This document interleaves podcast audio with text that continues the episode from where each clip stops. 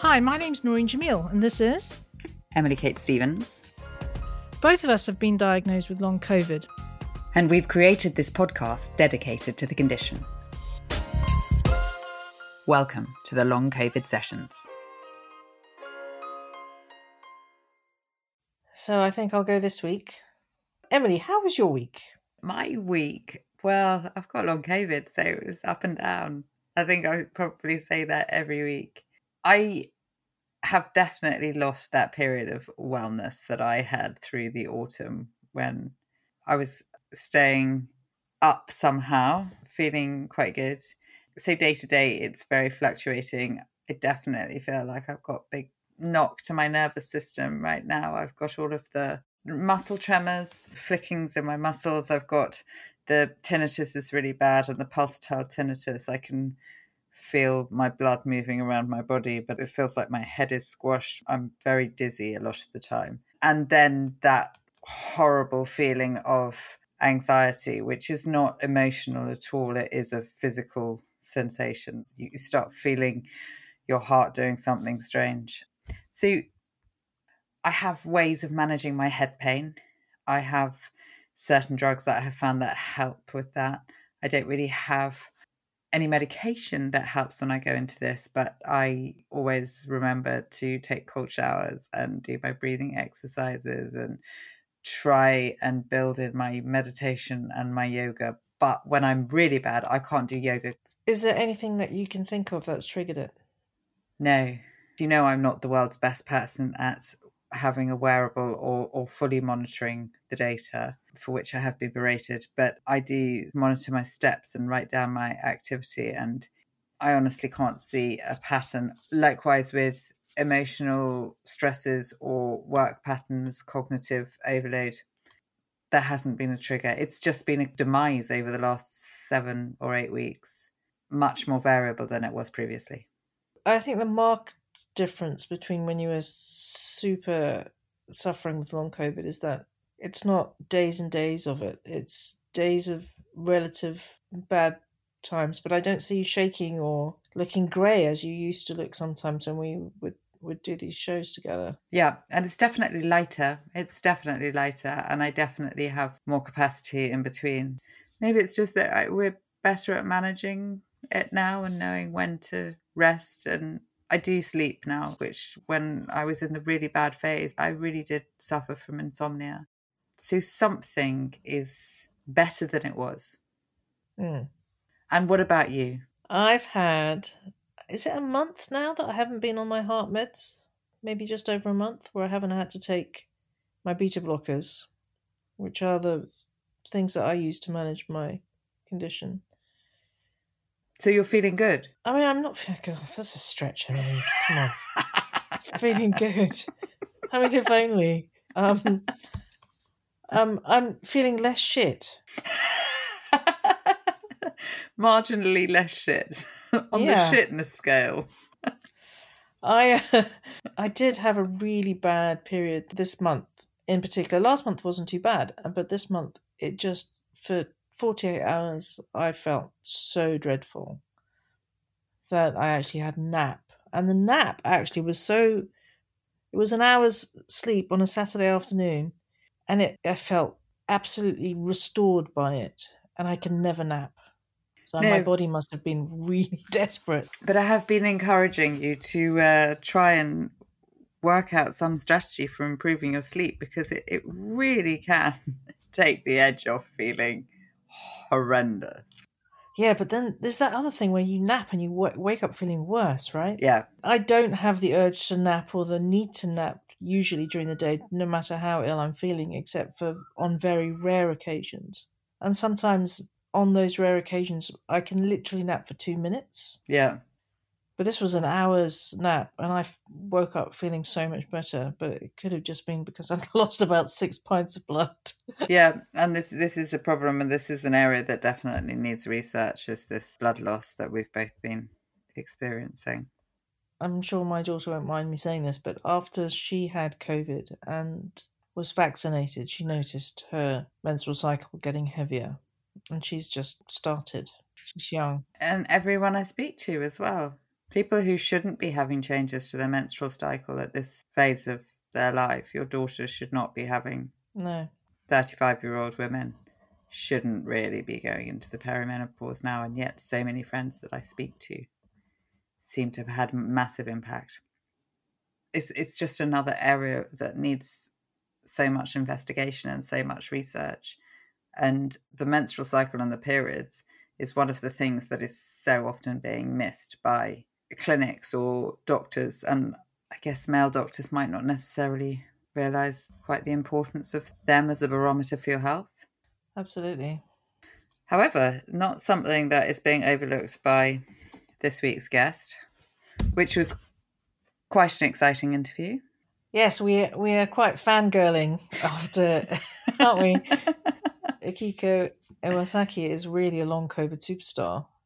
Yeah, she's done so much, hasn't she? And again, like she was just so lovely. We say this after we speak to most people. I told you we only we so only speak lovely. to lovely people, but I was surprised from the amount of work that she's done and the level of respect that she receives for her work. Quite the humility with which she comes at this, and the grace that she has when speaking to people like us and explaining her work. Absolutely.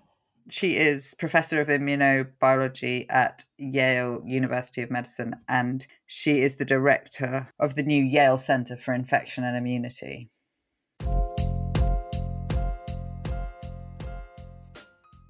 You've been researching and publishing on this since the beginning. What were you working on immediately prior to COVID and long COVID?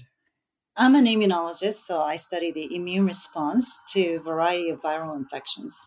So before COVID, we were studying many different virus infections. We particularly focus on mucosal surfaces. Mhm. So we study things like herpes simplex virus, uh, Zika virus, and also um, common cold virus, the influenza, anything that enters through the mucus layer. So we were poised to kind of look into the immune responses that are happening in people who are getting COVID. Uh, right before the pandemic hit us in the US, we established a biorepository protocol where we can start recruiting patients and collecting biospecimens. As soon as we had the first patient, we were ready to characterize their immune responses. So we were very fortunate and well situated. Yeah. And when did you first become aware of the longer term implications? COVID 19 in itself is a huge and fascinating subject, but we're very specifically looking at long COVID. When did it first appear on your radar as some kind of post viral condition that we were going to start seeing in large numbers?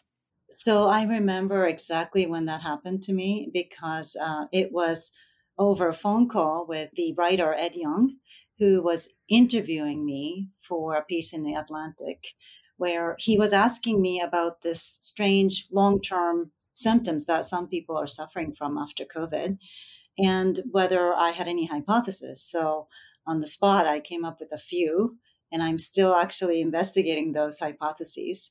But it was Ed Yong who really uh, kind of mentioned this long COVID, and that's when I started beginning my interest in this this disease. When was that? The summer of 20 2020. Yes, May of 2020. Yeah. Yeah, At that point, we'd already, especially your discipline, would have figured out, so- and subsequent, subsequent papers, is that what was killing people was not actually the COVID virus, but our own immune systems overreacting to the virus, right? Exactly. Yeah, Already the immune system plays such a huge role in COVID. that's right. I'm thinking that probably your focus then is to look at the immune system and how it manifests in long COVID. Is that right? Absolutely. So, our first paper that we published from this biorepository we set up, called Impact Yale, uh, was indeed looking at the immune responses in acute, severe to moderate COVID patients. And there, what we saw was that uh, there were two things happening. One was that the virus was being persistent in people who had severe COVID. And along that viral load, the immune response is being engaged in a strange manner. It, it wasn't really a typical antiviral immune response we see with other respiratory infections, but we're seeing things that are very unusual come up in our analyses. And we term that misfiring of the immune response because it, it, it was like directed against parasites and fungi and bacteria, which are not the appropriate immune response we normally expect for a viral uh, infection. So already in the early summer of 2020, we were seeing unusual activity of the immune response in severe COVID patients. And we published many other papers after that, but essentially we knew already there was some immune component to the disease itself. And you have subsequently further developed various theories, but that inappropriate immune system response, you believe, is one of the things that could be causing the long COVID symptoms. Right. If you want me to run through the four main. Yeah, absolutely. Okay. so uh, all of them involve the immune system, by the way. The first hypothesis is really the viral persistence.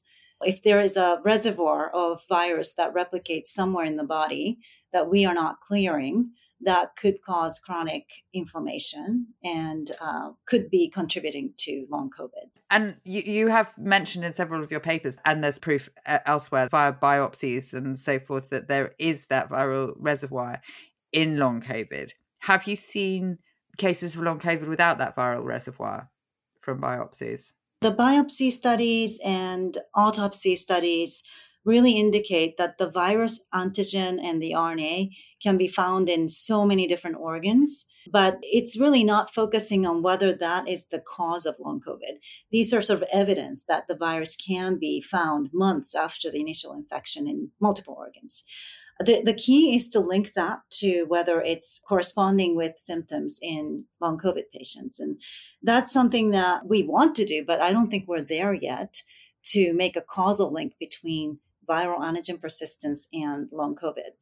Okay. So that's number one. Yeah, exactly. Um, and number two is autoimmunity that's triggered by the SARS CoV 2 infection. Once autoimmunity is triggered, sometimes you recover from it, but oftentimes it's very hard to shut down self reactive T and B cells. So that was the second hypothesis. And uh, there is some evidence, for example, um, paper by Jim Heath's group that was published last year in Cell indicated that lupus related autoantibodies are found in patients who then go on to develop long COVID during the acute phase of the infection. So that could be uh, playing a role in some way. That's interesting because our doctor here says that he's found people have got lupus after getting COVID. Yeah, so that is sort of the basis of my thinking at the time when I proposed it because people who get lupus, the, the demographic kind of matches the long COVID demographics. And, and I, I thought that that might be a one possibility. We don't know whether those autoantibodies or T cells are driving the disease itself or it's a biomarker for long covid but it, that applies to all the hypotheses we, we, we are we are haven't drawn a causal link yet but we want to. I quite like your. It feels like a slightly more cautious approach than we've had from some people that we've spoken to, because some people seem to be saying, "No, we've seen this, therefore that's the mechanism." We're fairly convinced that that's the mechanism. You, with all your knowledge, seem to be slightly more cautious about sitting here and saying, "This is definitely." This is definitely it. Yeah. Well, we are not there yet to definitively say this is it and I don't think we might get there because long COVID is a blanket term that describes probably multiple different diseases. And so I only talked about two of the hypotheses, but the other two, some people might have a combination of these things, and others might have one that's followed by another. Hmm. Uh, another might have only one of the four uh, or maybe it's a totally different mechanism. So we need to kind of uh, keep an open mind. Uh, that's the important thing about science is that you want to test your hypothesis without bias. Yeah. Otherwise, you come to a conclusion that you want to, mm. which is mm. We've come across that. I don't think that's that rare. and so tell us about hypothesis three. Yeah, hypothesis uh, three is the reactivation of latent viruses. So all of us carry a variety of viruses uh, in our body that are latent and they're, they're really not causing any symptoms or diseases. But when there is an infection or immune suppression or uh, another challenge, stress to the immune system, uh, you can actually have these viruses reactivate. And when that happens, they come out of dormancy and replicate and then infect other cells. And we are seeing evidence for this uh, for Epstein Barr virus. Mm. Yeah, reactivation in a subset of long COVID patients. So, one of the things that Noreen and I have been discussing is if it could be the reactivation of something like EBV, why has everyone not got long COVID, given the percentage of people that do carry those viruses dormant in their system? That's a great question. In fact, 95% of adults carry latent EBV. And as I mentioned, you know, most healthy people, we, we, we have it under control. But uh, what we're seeing is that even uh, 400 days after the initial infection, people with long COVID uh, have evidence for reactivation of EBV compared to people who recovered fully from COVID. And so that is a significant difference uh, in the population that we're studying. And Again, we don't know whether EBV is driving the disease or whether it's a marker of disease, but it's really about the control of the virus, uh, whether we can control it in latency or uh, something happens to us during the infection that allows this virus to come out of dormancy and become reactivated. Something happens to our immune system. Yeah, these latent viruses are normally controlled by the immune system. Yeah. And when that is lifted in some way, like during acute COVID, you could have this reactivation. And, that Jim Heath paper that I mentioned, EBV viremia was one of the four predictive factors during the acute phase of COVID in people who develop long COVID. So um, there, there may be a link there to what we're finding also. Or it could be epiphenomenon. Could just be one of those things, right? Exactly. That's why I'm really hesitant to make any causal link. it's just one of the things that we're seeing. Yes, exactly. And that applies to all the things that we're studying so far. Yeah. And then the last one, number four. Oh, the last one. Yeah, this is really uh, about tissue dysfunction and damage that's caused during the acute phase of the COVID that is not properly repaired. So let's say you developed severe scarring in the lung and there's fibrosis. That is very difficult to reverse. And you could have a uh, long term shortness of breath as a result of it. And, and so that's sort of like a tissue damage mediated disease. And we suspect that that may be happening more in people who had severe COVID, who were hospitalized, and some of them in the ICU. Uh, there's sort of the post ICU syndrome that can happen to people who are suffering long term consequences. But that's probably very different from mm. people who get mild COVID who then go on to get long COVID. Yeah, and that is something that we've discussed previously that perhaps there is a different group of, of people who had severe COVID and it is that sort of scarring. But could there also be, we call it macroscopic and microscopic tissue damage from mild cases of COVID, because we know that quite a lot of mild cases of COVID caused quite severe hypoxia or hypoxemia mm-hmm. with people who then didn't necessarily go on to be very severely ill, but quite a lot of people, even just these oximeters, oh, yeah, suggested yes. that there was a problem mm. with oxygen traveling around the body. Could that theory of the tissue damage in that scale be body wide without a very severe infection? Yeah, absolutely. In fact, we published a paper with Michelle Monje's group last year mm. where we created a situation, an animal model, in which mice are only infected in the lung because yeah. the ACE2, uh, the viral receptor is only expressed in the lung of the mice. And these mice get really mild COVID. They don't lose any weight. They don't really change any behavior during the acute phase. And yet, we found uh, seven weeks after the infection, there are chronic changes in the brain that happens in these mice. And that is because of the initial trigger, the inflammation that happened in the lung, that then traveled to the brain and affected these microglia, which are the macrophages in the brain. And then that activation then led to further consequences. So it's very entirely possible that this tissue damage that we're talking about may have been just an acute transient inflammation in the beginning that then led to a further consequence. Interesting you mentioned the ACE2 because that's what happened to a lot of people with long COVID that it affected areas of the body that has a lot of ACE2 receptors and for me it was the heart. I had a very mild COVID as did Emily we weren't hospitalized but I ended up with myocarditis. So this ACE2 factor seems to be really interesting. Is it the virus itself or is it the immune system that's causing Yeah. this dysregulation? Yeah, a very excellent question. Uh, so, ACE2 association with organ involvement in long COVID may be because the virus itself can target those organs because of the receptor expression, or it could be immune responses that somehow target those organs. And, you know, if you develop, for example, antibody against ACE2, that can cause autoimmune inflammation in the organs in which ACE2 is expressed. So, those two are possibilities. It could be a bystander activation inflammation. There are lots of possibilities, but we know that this virus can be found in so many different organs. I wouldn't be surprised if it's actually uh, some sort of direct infection that's involved. It's good in a way because ACE2 inhibitors seem to help manage your symptoms, Mm-hmm. which is a Yeah. very simple interim while we look for the mechanisms. Exactly. So, so you know, the, the four hypotheses that I mentioned are the root cause hypotheses. But then downstream of that, there are maybe many secondary pathologies that occur, and that can also be targeted by therapies. For instance, we are finding low levels of cortisol in people with long COVID. And that is the most significant difference we find in the omics studies that we've done. Yeah, and that's the study that you did with David Putrino Yeah. last year. And we spoke to David about that. A question that I asked him, and I'm interested to know what you think, is do you believe that the low cortisol levels are due to the long COVID or could be the reason that we got long COVID?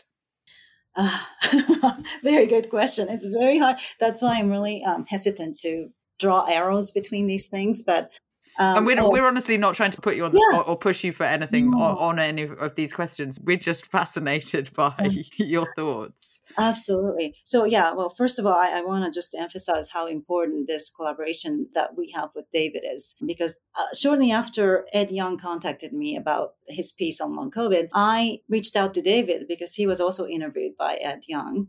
And I kept start seeing his name, you know, in newspapers and articles. And when I reached out to him uh, to, to, for a collaboration, I didn't know what he was going to say or whether he would ignore me or whatever. But he immediately responded and with a positive response, and that's how the whole thing began. Yeah. And I'm just so grateful to have a colleague like David uh, who's so compassionate and knowledgeable about patient care. And this is a great partnership that we have.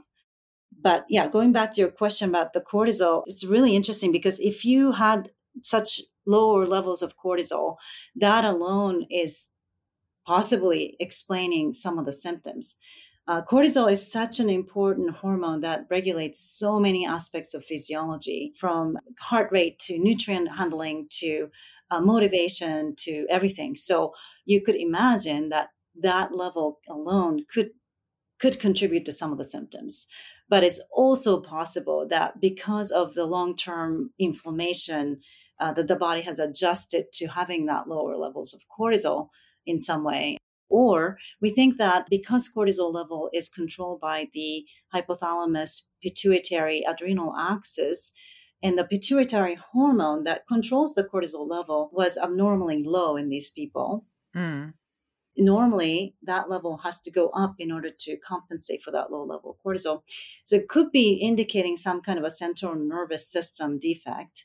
And, and so it, it's pointing arrows into many different directions, but we don't know whether it's cause or effect.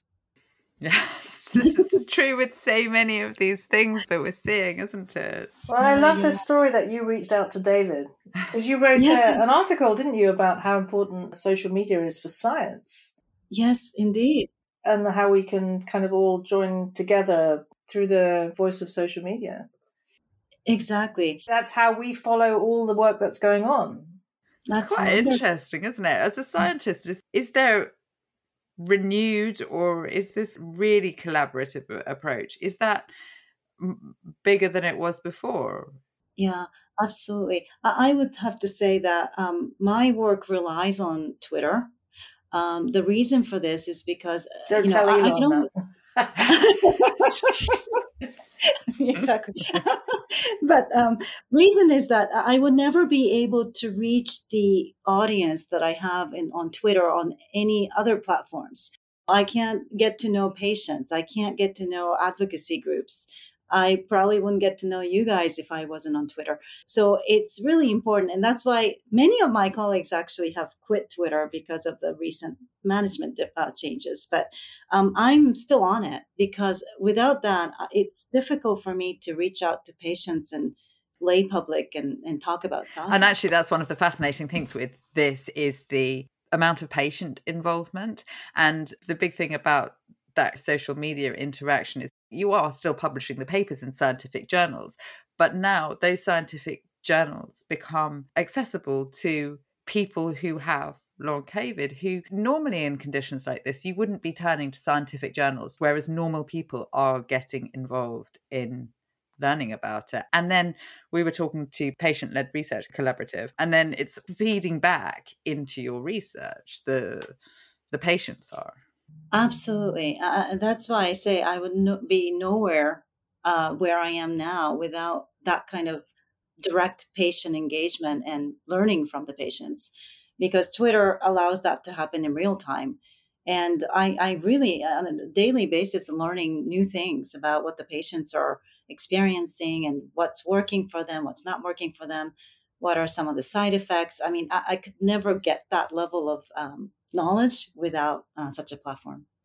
But you have a, a bit of a history in that, don't you? Because uh, didn't don't you have some very rare? What is it? It's alpha gal. Uh, yeah, so uh, I did communicate uh, some, ra- I guess, relatively rare disease like the alpha gal syndrome, where um, people develop uh, IgE, which is an antibody that's used in, during allergic response against um, the alpha gal, which is a, a sugar molecule that's found in certain meats, mammalian meats like beef and pork. Unfortunately, before that, I was able to eat all kinds of food, but now I restrict, I cannot eat mammalian meat anymore.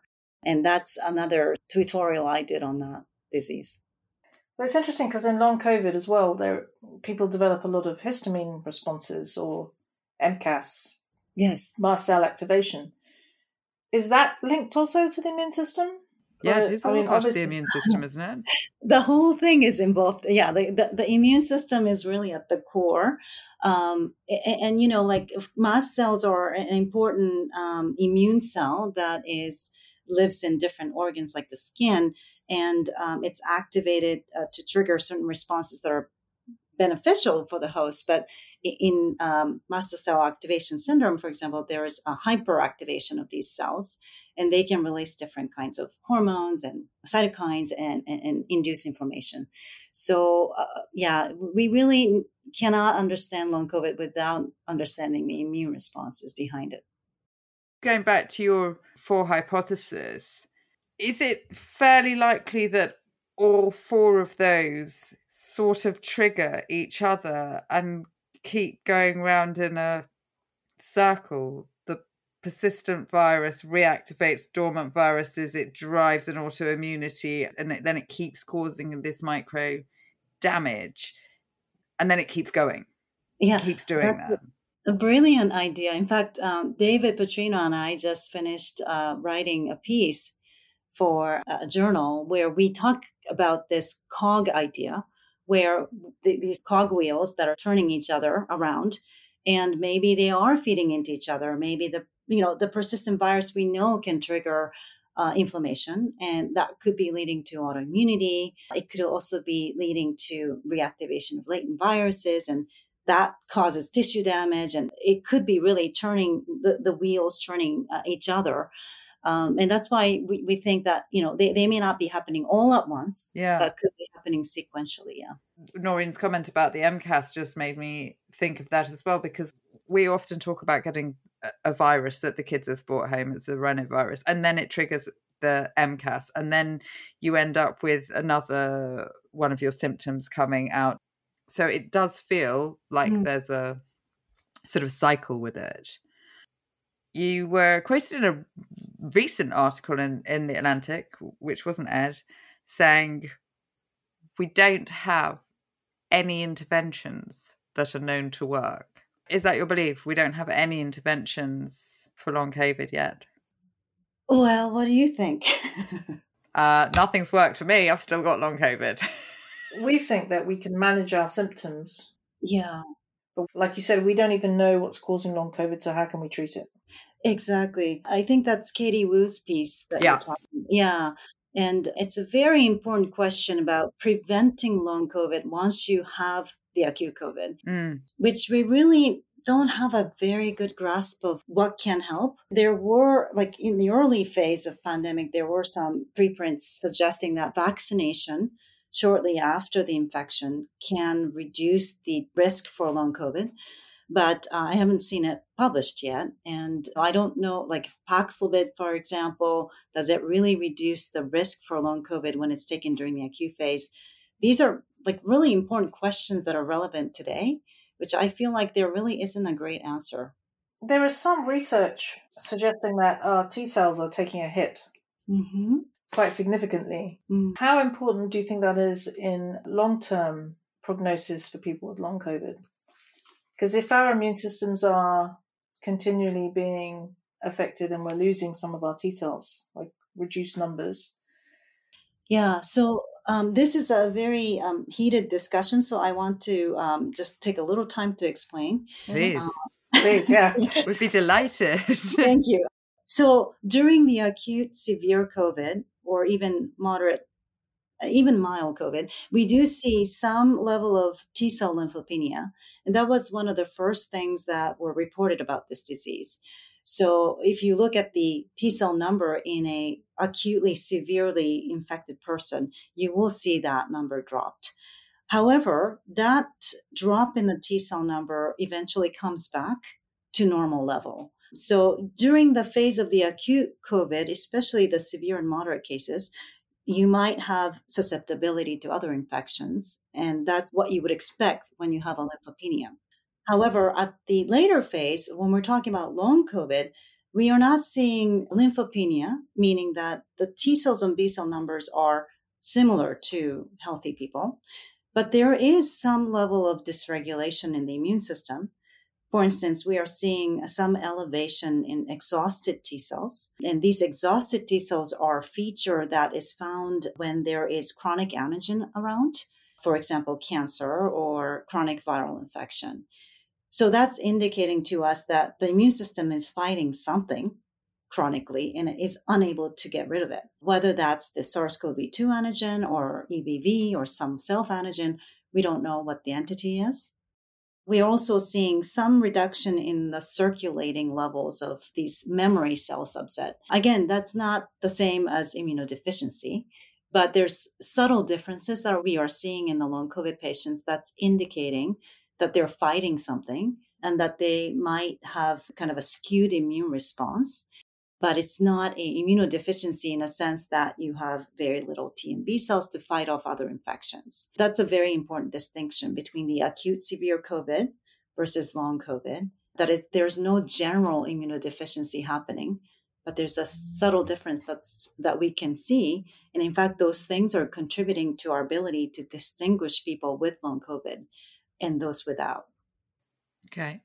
Is that clear? That is clear, but it's interesting because I had my T cells checked this summer when I was actually my most healthy in the last three years. And my CD4, CD8, and my NK cells were considered extremely low level. Yeah. Now, what I need to do now is have them rechecked and see what's going on. Right, exactly. And I'm not saying that T cell deficiency doesn't happen in long COVID.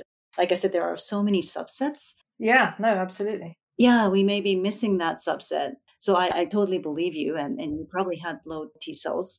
It's very important to look at this issue longitudinally yeah. to understand if there is like a up and down that's going on or you're chronically depleted of these cells. The thing is that Noreen had this checked because of the conversations we have. Your average long COVID sufferer would not have a clue to go and ask someone, let alone who to go and ask to check those levels. So that could suggest that there are various things that we're not, I mean, we're not being checked for anything here in the UK, really, because there's no tests that say whether or not you've got long COVID. People are quite blase. I did not get any blood tests when I went to the long COVID clinic.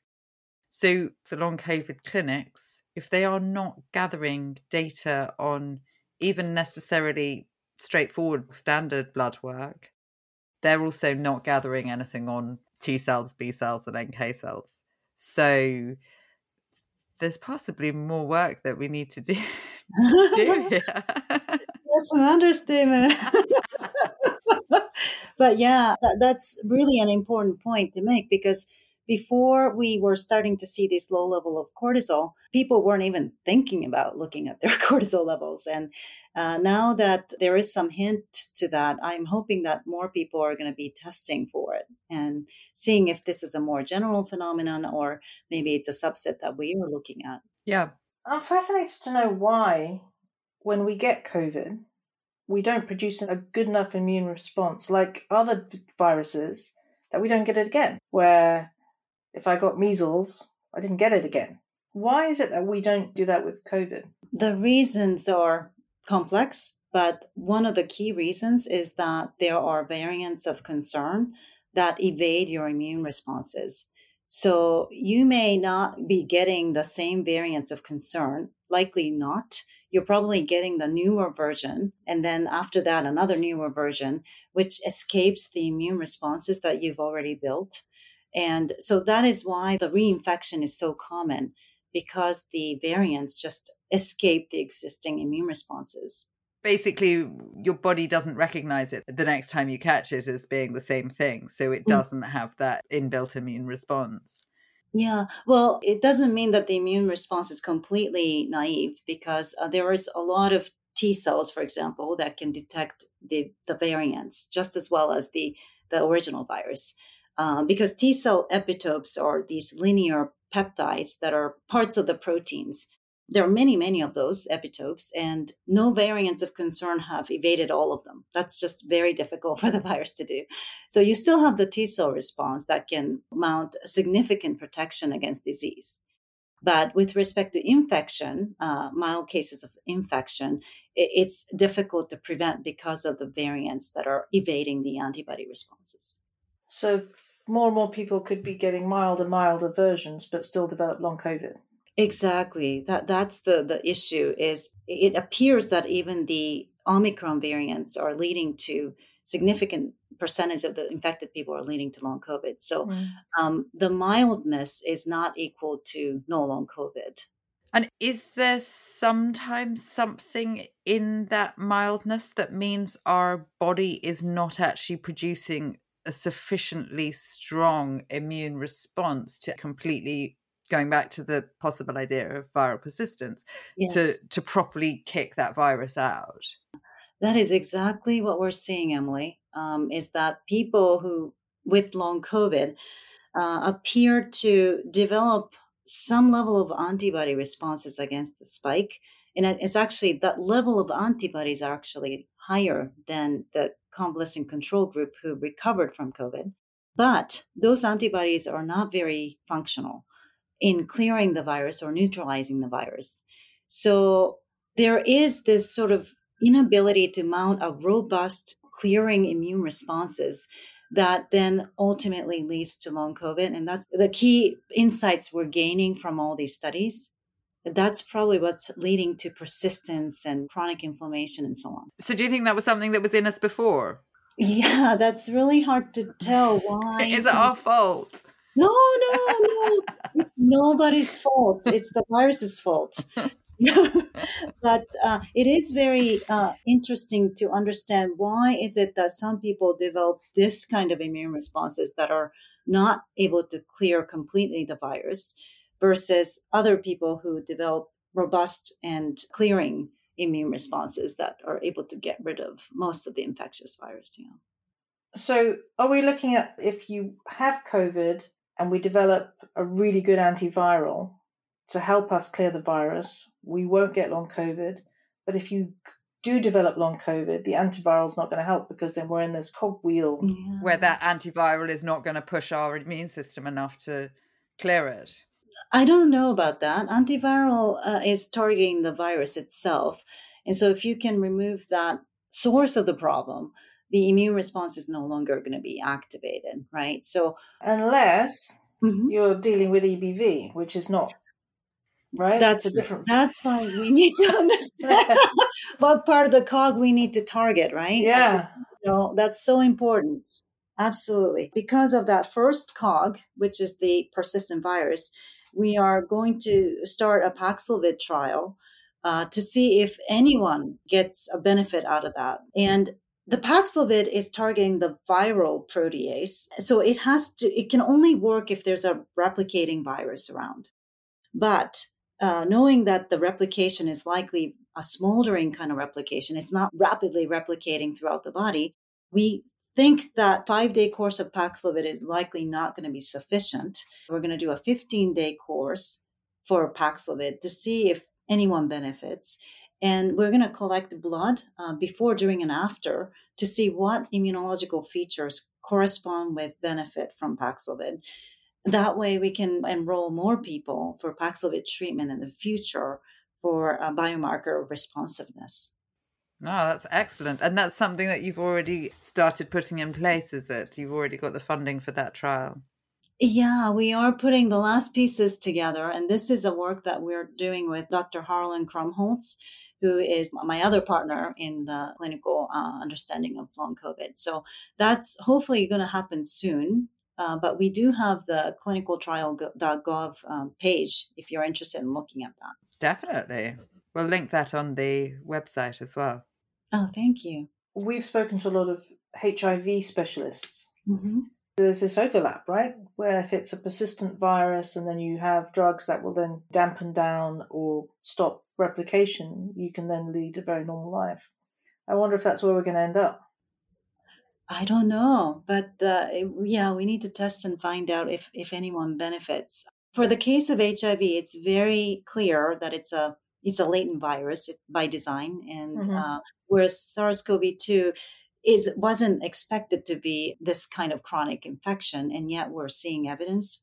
So it'd be very interesting to see like how long do we need to treat to get the benefit? And then does everybody benefit? Or if you're past that stage in the COG, do you now have to target autoimmunity instead or uh, EBV or something else? So possibly looking at immune directed therapies down the road, like IL six inhibitors and That's correct. I mean, that's the other target that we could.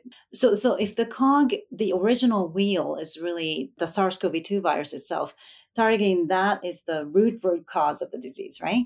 That would be great if it works, but that's not where we stop, right? We we have to target each of these wheels. And for instance, if the autoimmunity wheel is that's turning right now, you can target it with anti-inflammatory or even lymphocyte targeted therapies or things that are being used uh, to treat autoimmune diseases could also be tested in the clinical trials. Yeah, we've got quite a lot of um, trials that we're going to be needing. Yes. So you you're, you've got a listen study going on at the moment. yes. Do you want to talk to us a little bit about that? I'd love to talk to you about the Yale Listen study, which is the one that I started with Dr. Krumholz. This study is currently uh, recruiting people to sign up to do two things. One is to share with us the symptom survey so that we can understand better who's suffering from what symptoms. And then we're going to be recruiting in the second phase uh, biospecimen collection and deep immune profiling so we can analyze what immune features are associated with each of the symptoms. And we're recruiting people with long COVID and also vaccine adverse events. People are suffering sort of long haul like symptom after uh, getting vaccines. And that's another arm of the Yale Listen study. And then I tweeted a few days ago, uh, we need control. we need people who don't, who don't have long people. Yeah. And you're looking for people anywhere in the US, excluding Hawaii and Alaska, is that right? That's correct for the biospecimen, but anyone can sign up and share the symptom survey um, anywhere in the world. So, you know, I'm encouraging people to do that as well. Fantastic. You're one of the first, I think, to look at vaccine induced symptomology? Yeah, exactly. This is a very tricky thing to discuss. Mm. I I am a definitely a pro-vaccine person. Pro-vax. Yeah, studying All vaccine all my life. And many people who suffer vaccine adverse uh, events are indeed pro-vaccine people. We shouldn't be ignoring the people who are suffering from post-vaccine issues just because it's difficult to talk about it. Uh, it's it's a real thing that's happening in, in people who are suffering. Uh, some of them very debilitating symptoms. So It's definitely a real thing. As we mention quite regularly, I'm not a doctor or a scientist, but one thing that I'm interested to know your opinion on is I'm not convinced that anyone has had adverse vaccine effects without previously having had COVID. Have you seen cases of people who genuinely, genuinely have never had a COVID infection, can prove they have never had a COVID infection, and have had an adverse reaction to the vaccine? Because my belief is fundamentally that there's still been that hit from the COVID initially.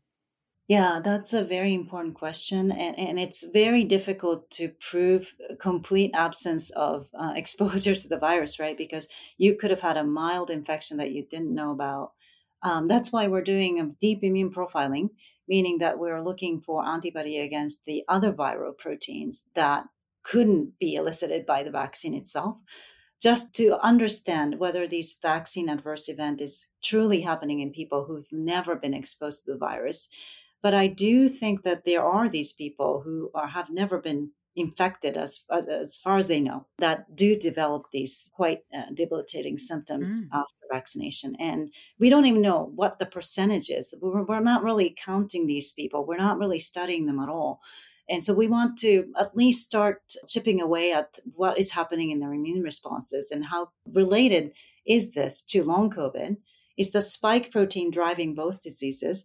There's a lot of interesting biological insights we can gain from that It's so fascinating because honestly, person to person that you speak to, some people have had such a positive result from taking the vaccine with their long COVID. It's really, really helped. Some people it hasn't.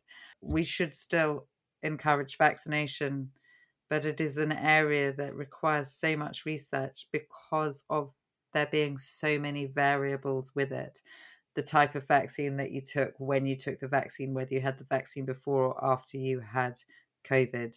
And how many you should have as well, because our, our own physicians are now saying, because we've got long COVID, mine is anyway, saying don't have any more vaccines. I've had three, and he's actually advised me against having any more.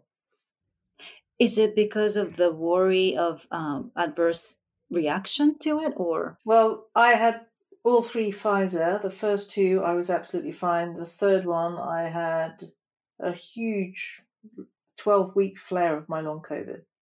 okay yeah that's understandable And actually, the cardiologist said the same thing. He said, I wish you called me before you had the vaccine. I would have advised you against it. So I'm wondering what they're hearing. It must be, it's all anecdotal, obviously, but maybe other patients went through it. Emily, you haven't had even the booster. I, I've only had two vaccines because I had such bad reactions to both of my first. I, the the first vaccine I had was worse than the COVID. I was in bed for two weeks. I was so sick from from that first vaccine, and so I have also been advised not to have another vaccine. But then this is the thing because now we have a different vaccine, and that is something that we should discuss with you. Now we have this bivalent vaccine, which is slightly different. Perhaps that wouldn't have the same effect on my immune system. Perhaps if this is some kind of autoimmune issue, perhaps it would. But one thing that we must discuss with you is your mucosal vaccine development, because that is something that we talked to Ziyad Al-Aly about last week. And he, he was talking about the real need for us to look at mucosal vaccines. And you have been doing some work on it. yes we have. As i mentioned before covid we were really focused on mucosal infections and vaccine strategies. So we applied some of our existing knowledge to make a vaccine called prime and spike. Mm. the prime is essentially any vaccines that are conventionally available intramuscular but we do a booster nasal vaccine where we just use the spike protein without any adjuvants and in saline. And that seemed to work really well in the animal models. And we licensed this technology to a company called Xanadu Bio. Uh, I'm a co founder of that company, and we're trying to raise funds to be able to do a phase one clinical trial. But that's been difficult to raise enough money to make GMP quality material for human clinical use.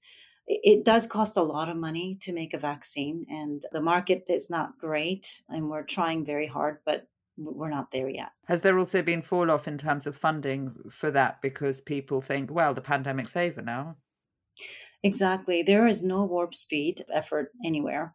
And people are getting tired of hearing about COVID and hearing about vaccines. So uh, th- there may be less appetite for these things right now, but it's so important to prevent infection in the nose to prevent long COVID because current vaccines, even though they have some effect in reducing the risk for long COVID, it's not perfect. Whereas nasal vaccines, we believe because we're going to stop the virus at the first site of uh, entry, we can prevent uh, further consequences like long COVID. Like you said in that article that Emily was mentioning, there's no long COVID without COVID. exactly. It's the virus. We just need to target the virus as soon as it comes into our body. And that's where the mucosal immunity is so important. And can you just explain very briefly uh, the way that that works? It actually draws the antibodies towards where the virus is entering. Is that right? Is that why you do it via the tissue? Exactly. So it's it's pretty amazing that this mucosal surfaces, like the gastrointestinal, respiratory, genital, these places have its own immune responses, uh, immune system called the mucosal immune system. And with a conventional vaccine injected into the muscle, you don't develop this mucosal immunity. But if you locally stimulate the immune response using a nasal spray, then you develop immune responses in the nose that allows the antibody to go into the lumen of the nose. So it's the mucus layer itself that now contains the antibody against the virus. And that can capture the virus before it even enters our body. So that's why, like putting the guard outside the door of your house versus putting the guard inside of the hallway, right? That's the difference we're talking about. So sensible. Like out instead of letting it in and then trying to push it out. Exactly. Well, don't our children already get nasal vaccines every year anyway for the flu? That's right. The FluMist is the only available nasal vaccine right now. And it's great in younger children, but like all things, like we develop antibodies against the vaccine itself and the effectiveness gets lower and lower as we grow older and older and that's why like our vaccine strategy circumvents that issue because we are not using a viral vector. We're just using the spike protein itself. So uh, i don't think uh, the ability of the antibody to block the vaccine efficacy is as great as if we were using a vector vaccine. Do you think it would be beneficial then for some people? Because i've been reading recently that to have the other type of vaccine not the mrna one like the AstraZeneca or the no, is it Novavax that's coming out soon? Mm-hmm. Novavax is a protein-based vaccine. Yeah. Yeah. You know, there's very little study done on the potential adverse reaction to these other types of vaccines. There were some patient surveys that were done earlier in the pandemic that showed that the adenoviral vector vaccine and mRNA vaccines had similar impact on the long COVID patients. Some felt better, some felt nothing, some felt worse. But for the Novavax, we don't have any data. So it's really difficult for me to, you know, suggest or guess what happens. Yeah. yeah. Can I ask you one last question before you go? Yeah, yeah. What is it that you think that you don't know? We don't know so much still. there are so many questions that are unanswered about long COVID. We're just scratching the surface of this disease. And so that's why it's dangerous to come to a conclusion at this stage because we know so little. But it doesn't mean that we aren't looking. We're looking very hard. Many people are like so uh, i'm obsessed about trying to understand this disease and many scientists are so hopefully we'll chip away at this disease more and more but we need to be open minded and humble about what's going on because there's so little we understand yet. And doing this sort of placebo controlled randomized clinical trials will teach us about this disease, uh, in addition to finding biomarkers that correspond with responsiveness. But these things cost millions of dollars to run. And you really need to find funding source, sponsor. It's it's not an easy thing to do. That's why I feel like there should be a global coordinated response to do these randomized clinical trials so we can coordinate the efforts throughout the globe. That's what the WHO is for. we very much appreciate you and the hundreds, if not thousands, of scientists who are. People seem to be working crazily hard on this, and we really do have the utmost respect for you doing that. Thank you so much. We really appreciate it. But really, I mean, without the patients and their voices, it's impossible to do this research. So we thank you.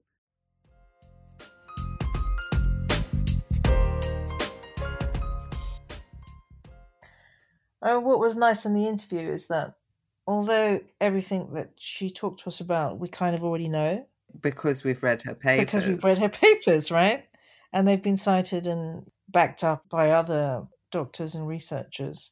So we're really familiar with what she's saying but then we're talking to the source. And that was kind of cool.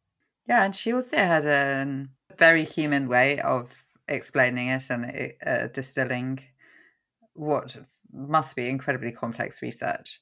She made it very comprehensible for for us and hopefully for our audience. After the interview, we, she's tweeted out that one of her colleagues on her team has got long COVID, and so it's kind of very real now. I feel almost for her because she doesn't have long COVID and not, was not working with anyone that had long COVID, and now it's just coming home. You know that actually someone on her team's got it. Yeah, she's very out there on social media saying, you know, I've actually got somebody on my team who's got long COVID and it's really sad. And as she said in the interview, and so many of the people that we've spoken to who either have it or have people that they're working with or living with that have long COVID, it's that lived experience, how much that feeds into the research.